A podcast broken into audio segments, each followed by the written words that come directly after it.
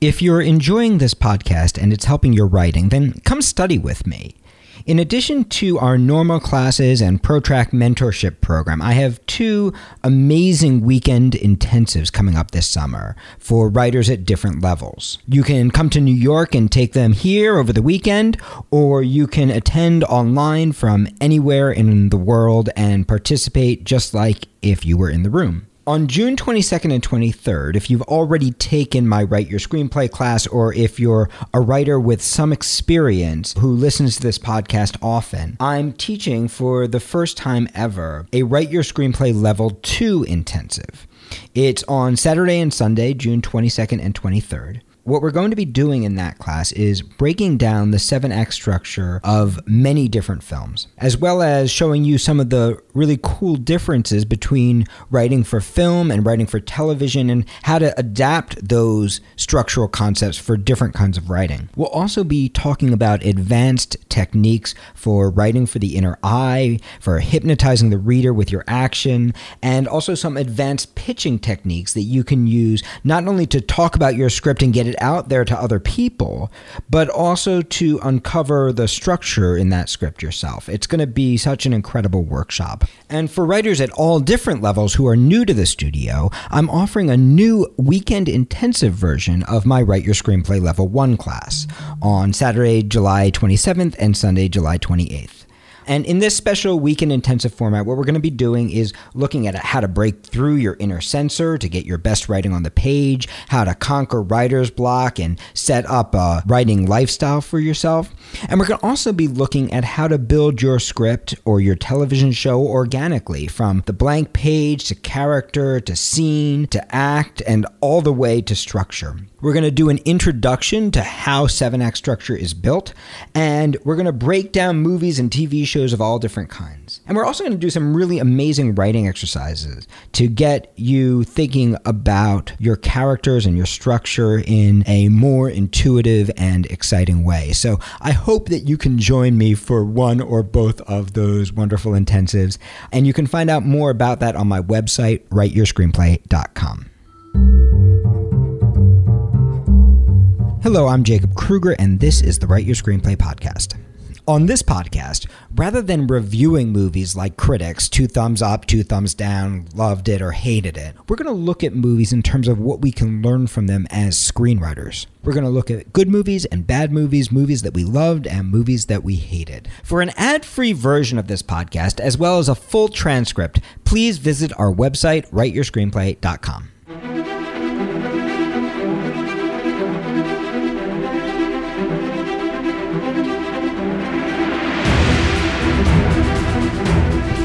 This week, we're going to be looking at Game of Thrones Season 8, Episode 5 The Bells. Let's set aside, just for a moment, the question of whether or not this episode is actually good. That's been debated ad nauseum everywhere, and I've already waxed poetic for four episodes about some of the issues that have plagued the character development of Game of Thrones Season 8. Instead, I want to talk about what you can learn from this episode as a screenwriter or as a TV writer, and also about why this episode has sparked so much outrage and what you can learn from that when getting feedback on your own scripts or approaching your own rewrites. To talk about episode 5, I want to actually start by going way, way back to episode 1 of season 1. If you've studied screenwriting with me in my Write Your Screenplay classes, you're already familiar with the concept of mirrors, the idea that elements of the structure of your screenplay actually evolve from reflecting back moments that have already happened in a different way. Game of Thrones episode 5 actually starts with a moment that's one of those mirrors. A mirror of something that we saw way back at the very beginning of Game of Thrones season 1. Way back at the very beginning of that Game of Thrones pilot, we saw a king named Ned Stark execute a guy named Will. Will was a ranger who went out beyond the wall and encountered a White Walker, a creature, of course, that Ned Stark believed had long since gone extinct. And when Will comes back, Ned, as king, carries out what he believes to be his kingly duty. Not understanding that the man is telling the truth about the White Walkers, Ned executes Will. And not only does he execute Will, he brings his son to watch so that he can learn what it is to be a king. And here we are in Game of Thrones episode 5, and episode 5 begins with a moment that's very, very similar, a reflection of that moment that launched us into the series. Except this time, it's Daenerys pronouncing the death sentence, and this time the person being executed is Varys. This time it's Varys who's speaking the truth that nobody wants to hear. And this time it's Daenerys who's operating as she believes a queen must operate in order to solidify her power.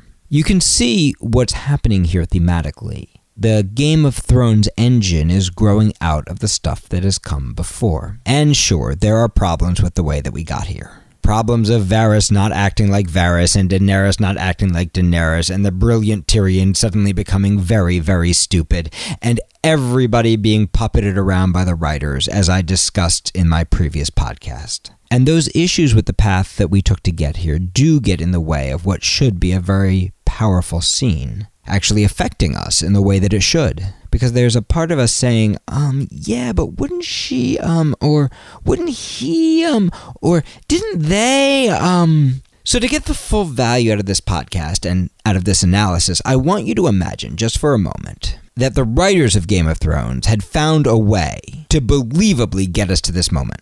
Imagine that they rewrote the scenes in the previous episodes to find a believable way to chip away at Daenerys' morality while still leaving her a living, breathing character who's genuinely trying to do good.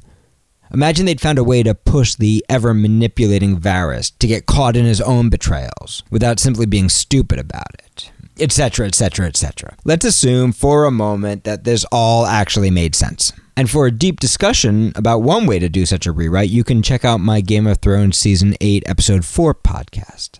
And I think if you do that, what you'll realize is that had that happened, just how powerful this scene actually would have felt as a mirror of the scene that started it all and as the tragic completion of Daenerys' relationship with Varys that in fact the issue that's making the start of this episode feel hollow doesn't exist in the moment itself, but rather in the moments that led up to it.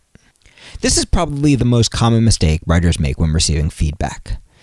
Just like the Game of Thrones writers are getting savaged by their once loving audience for this episode, often writers get torn apart by well meaning but badly trained teachers, coverage readers, writers' groups, producers, managers, agents, all these people who point at scenes that we know should work and insist that they're tragically broken. It takes a very experienced writer not to get messed up by this, to realize that often the problem doesn't exist in the offending scene itself, but rather in the scenes surrounding it. And often an inexperienced writer will take those notes and inadvertently cut their very best stuff, not realizing that the real problem isn't in those scenes, but in the ways that we build to them.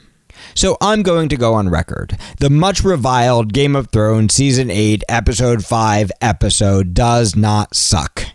It has some problems, it has some mistakes, it has some pivotal moments that are underwritten. It needs some rewrites, but it has the bones of what could have been one of the best episodes in the series. And that's why the writers are so aghast in defending it, insisting that the audience should have been prepared for what's happened. Because the big problem doesn't exist in this episode, it exists in the ones that led up to it, which have robbed us of the value of these incredibly powerful moments that the writers have created. So, next time some well meaning person hates on your best scene or your best moment and tells you it's never going to work, remember it matters who's giving the note. And unless this person is truly trained to give you this kind of feedback, don't take them too seriously. Instead, look at the scenes around that moment you love and ask yourself, what would need to happen to make this feel inevitable? What kind of reflections of this moment would I need to lay in earlier in the script? What kind of structure would I need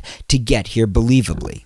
Movies, series, miniseries, plays, novels, memoirs, no piece of dramatic storytelling is ever built linearly. Rather, everything is a reflection of something else. And in our rewriting, we need to hone in on those reflections to allow those moments in our storytelling to speak to one another. This is something that's almost always true in your screenwriting. At the beginning, almost always, writers get worried that they aren't going to be able to figure out the plot, that they're not going to be able to figure out what happens next. In fact, we tend to hold on to our best elements of plot, our best moments. We try to keep them secretly in our back pockets, waiting, waiting, waiting to get there. Because we're afraid that we're never going to come up with something that good again, or that we're going to run out of plot.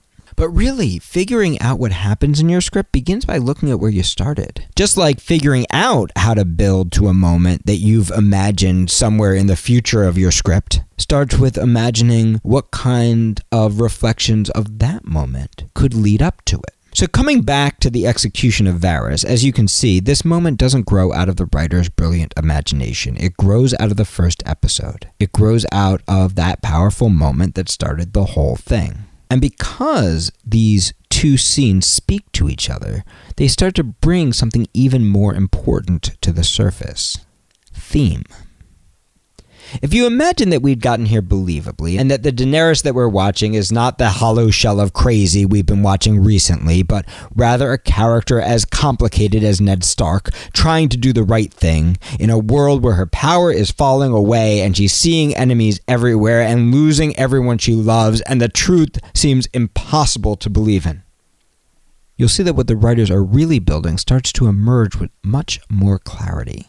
When we're watching Game of Thrones, we're watching a story about the mistakes that leaders make. Not just evil leaders, though we've certainly seen some glorious shades of evil over the past eight seasons, but leaders who believe they're doing the right thing.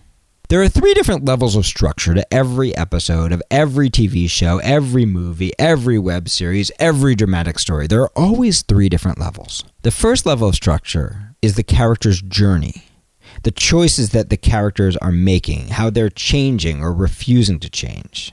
The second level is much deeper. It's the psychological reality of the character, the emotional needs that are driving the character. Not the conscious desire to be queen, but the subconscious desire to be loved by her subjects. Not the conscious desire to murder a small boy who's seen you with his sister in episode one, but the subconscious desire for love. So you have the primary structure, which grows out of I want this. And then you have the deeper emotional structure, which grows out of these primal desires that we all have. Because let's face it, most of us are never going to be fighting to gain a throne. But all of us know what it's like to need love, to need comfort, to need respect, to need revenge. These are primal needs that drive all of us. So, the first level of structure, this is what I want. The second level of structure, this primal structure that we connect to at the deep, primal, emotional level that we understand in our hearts rather than our minds. And you can see how that primal structure works because here are Jaime and Cersei, and let's once again imagine that they've gotten here believably. And Cersei is one of the worst people in television history, one of the worst leaders in television history. And here in episode 5, and there are going to be spoilers ahead. Here in episode 5, we watch those two characters come back together. And around Cersei, the city walls have fallen. Everything that she's tried to own has fallen apart. Her brother, who she loves, has been stabbed by Euron Greyjoy, and somehow these two have found their way back to each other. And despite the fact that we hate Cersei, and despite the fact that we really wanted Jaime to stay with Brienne, here is this beautiful moment between the two of them when they come back together. And you're feeling at that moment, if you can let go of the, why did he leave Brienne again? Question that we discussed last episode. That feeling is a genuine emotional reaction, or at least mine was, to these two people who shouldn't be together, who are coming back together at the end. And of course, that leads up to that powerful last moment between these two characters when Jaime's holding Cersei in his arms and says, The only thing that matters is us. You can see that is the completion of his arc. That's the completion of his character's change, the completion of his journey as a character. This journey that started way back in episode one. The only thing that matters is us. I'm willing to throw a child off a wall. I'm willing to kill a king. I'm willing to do anything for love. The tangible structure grows out of his desire to be with his sister, but the deeper primal level of structure grows out of this need for love. And that's why at this moment those two people come together, and that's why that beautiful last moment is created, where you feel that emotion for characters you should not be empathizing with. Because even though you've probably never been in love with an evil, scheming, narcissistic queen that you happen to be related to, you probably have felt that need for love and that feeling of the only thing that matters is us. And it's also structurally a very sad journey for Jaime because we've watched Jaime go from the only thing that matters is us to actually caring about other people, to actually going on a journey that's led him away from his sister, away from his selfishness, away from his problems, away from his family, away from who he used to be. We've watched him go on this huge journey all the way to Brienne. And then we found him coming full circle. A lot of people think of a character's change as a journey from A to Z, and that is sometimes the way that change works. But other times, a change works more like a spiral, where the character actually comes back over the same ground in a different way. And you can see that kind of spiraling structure happening on the level of the entire franchise, with this echo of that very first scene with Ned Stark, going over the same ground in a different way. Another person with good intentions being executed by a leader with good intentions. And you can see the journey of that spiral going back around with Jaime Lannister, who's gone just to the brink of becoming a different human being and found his way back to his sister and the place where he started changed, but also the same. So there's this level of structure that's driven by the plot and the character's journey, the way we traditionally think of structure. And then there's the way that the character changes in relation to the emotional needs inside of them, that primal structure that's really driving them. So we've got plot structure, emotional structure, and then the third level of structure. The third level is called thematic structure. The third level is how all these things tie together around a theme. And you can see if you look at what is successful in episode 5, it all grows out of this theme. And this theme doesn't begin in episode 5. This theme actually begins in episode 1 of season 1 when Ned Stark takes his revenge on Will, who abandoned his watch. And that theme of revenge or justice, those two sides of the same coin, that theme of revenge connects to the chain of emotional needs in these characters that's all mixed up with love and revenge and comfort and justice and respect. All these different things that are driving the characters on a primal level. Tying them all together is this theme of revenge. And you can see how that theme of revenge affects the structure of this piece. If we look at the Hound's journey, we've been waiting for the Hound to fight the Mountain, Sir Gregor, for season after season now. We're finally going to watch that fight. And you can see that we're tracking that journey. We're building up to that moment where the Hound finally goes for this revenge against his brother. There's this incredibly powerful moment when Sir Gregor has done his signature move and gouged out the hound's eyes, and there is Sir Gregor standing with a knife through his head. And it's this incredible image of these two men blinded with this primal need for vengeance. And the whole episode's built around the destruction that grows out of this need for vengeance. We're watching the same thing happen with Daenerys, of course. Everything building up to this moment of the bells when the surrender happens and Daenerys chooses to exact her revenge anyway. And yes, there are problems with this moment too, because it reminds us yeah, all this concern about having to kill tens of thousands, or was it millions of innocent children to take King's Landing, all that crap that everyone's been freaking out about was exactly the hogwash that it seemed. But imagine for a moment, as I suggest in my last podcast, that Daenerys had not been turned into such a hollow villain. Imagine if she'd stayed true to herself and insisted that she wasn't going to become a monster, even to become queen. That she wasn't going to kill those people. But that everything kept chipping away at her resolve, one loss after another after another, and a depth of evil and betrayal that she was not prepared for, and a desire for revenge that she's fighting down inside of herself. Until that moment when she snaps with that final stab in the back by Cersei, with the loss of her connection with Jon, with the loss of all the other people that she's loved and trusted that have helped her balance her anger. And she storms King's Landing with her dragons, but to her and to everyone else's surprise, the city's taken without killing a single innocent. The bells are ringing. She is queen. And it's not enough. It's not enough to meet the need for revenge that's been growing inside of her, that she's been trying to fight down. Then she wouldn't just be another crazy Targaryen. She'd be a person you understood and cried for, even as she did something horrible that you could never forgive. Well, guess what? That moment is frickin' there. The writers build it visually. The actor, Emilia Clarke, nails it in her performance. And that's why no one involved in the production can understand what people are so upset about. Because the problem with the scene is not the scene itself, it's the moments that led up to it. Finally, we're going to watch that theme of revenge play out through Arya Stark, who has spent the entire franchise traveling around with her list of people she has to kill, who's come all the way back to be the one to kill Cersei. And what we watch at the end of that episode is we watch Arya let go of her need for revenge in order to help a normal human being, to help a common person.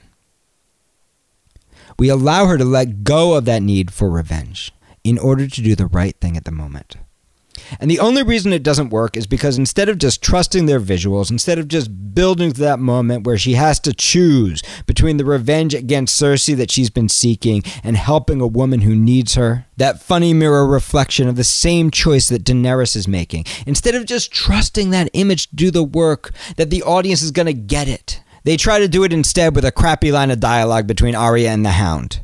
Go home, girl. You'll be dead too if you don't get out of here. Doesn't matter. She's dead. Look at me. You want to be like me? You come with me. You die here. Ugh. Everybody knows that Arya doesn't fear death. She's just killed death itself in the Night King, and everybody knows a last minute word of wisdom isn't going to stop her. And the shame is it doesn't need to, because the story's already there in the images cut those lines and stop trying to manipulate the audience, and instead of being a cheesy moment, it becomes a powerful one. The audience doesn't believe what characters say anyway, we believe what we see. It's only our fear as writers and our lack of trust in our own powerful moments that gets in our way. And that's a shame because these are good writers, and this episode is so structurally sound on all three levels. Beyond a few tiny tweaks, the problems aren't in the episode itself. They're purely in how we got here. Cut those lines and you'll feel the effect of the completion of that journey in Daenerys and in Arya on all three levels of structure. And with it, you'll feel what the writers are trying to really say about revenge. And because, for all the problems with this season, and as much as we might all wish, just as we so often do when looking back at our own work, mine too, that we'd given it just one more rewrite. Because these are good writers, what ends up happening is the completion of that journey also ends up getting visualized in an image. Image is your most powerful tool, and image is actually the tool that's going to help you discover your theme at that level of structure, discover your emotional need at that level of structure, discover your plot at that level of structure. These aren't necessarily things that we carefully and slowly plan along the way. Rather, these are things that we discover when images come to us and that we later shape through revision in order to create focus. Sometimes the screenwriting gods are kind and the heavens open up and the angels sing and the idea just comes to you. Oh, usually in the shower. Sometimes what you're really writing about just comes to you, but other times we actually go on a journey of change ourselves where we have to figure out exactly what we're really writing about so that we can make those decisions, so we can execute them in a rewrite and turn what seems like it's not working into a powerful work of art. And you can see that this episode is about revenge, and you can see that journey in relation to that theme on three different levels of structure and across so many different character arcs. You can see it all builds around this one image. It all builds around this image of this young woman, Arya Stark, covered in dust, wandering through the destruction of what was once King's Landing and walking up to a white horse. And you can see that image tells the whole story of Arya's change, how that one image tells the whole story of Arya's arc as a character. That in fact, even if you didn't know the whole structure of what you're building, if you just have that image, you can start to navigate towards it, going, How do I get to that moment where Arya walks up to that white horse? And you can see that this isn't a naturalistic moment. It isn't a realistic moment. This isn't a, hmm, how do we position and maneuver the horse moment. It's not a plot moment. It's a dream moment. It's one of those moments that comes to you like a dream, that feels like a dream, that reverberates on the symbolic level, on the thematic level, on the emotional level, and on the plot level. All three at the same time. So, what I'd encourage you to do, if you're working in a very literal way, there's nothing wrong with that. If you have a little flashcard that says revenge on it and you want to work that way to keep yourself focused, so you can dig really deeply around a theme, that's a totally reasonable way to work, and a lot of great writers have done that. Paddy Chayefsky, for example, used to literally write down one theme above his typewriter. And his rule for himself was that he could write anything he wanted, so long as it was something about that theme. So if you're working in a literal way, that's great. But make sure to push yourself to work in a metaphorical way as well, not just to create the things you can plan, but rather to go inside and imagine. What does the visual representation of that look like or feel like? How do I externalize that internal feeling? What is that crazy image that I don't know exactly what it means that's going to come to me? And you can see that in the image of Arya and the horse. You can see that in the moment of these two blinded brothers plummeting into fire. You can see that in the moment of Jaime and Cersei embracing as their world literally crumbles around them. You can see that all three of these moments are actually externalizations of an internal feeling. That what's happening is the writers are taking the internal emotional moment and saying, what does that look like on the outside? And all that's needed then is to find a way to weave it into an intellectually sensible structure, just a couple of tiny rewrites away. And they're doing all of that to serve this theme, to look very deeply at this question of revenge. Where does it come from? What does it mean? And how can we transcend it? If you enjoyed this analysis, definitely check out my website, writeyourscreenplay.com slash G-O-T, where you can see a full breakdown of each episode of season 8, as well as a deep explanation of how the engine of Game of Thrones, the whole series, works. So check that out. Come check out my upcoming Write Your Screenplay 1 and Write Your Screenplay 2 weekend intensives, and I'll be back next week with the final installment of this series.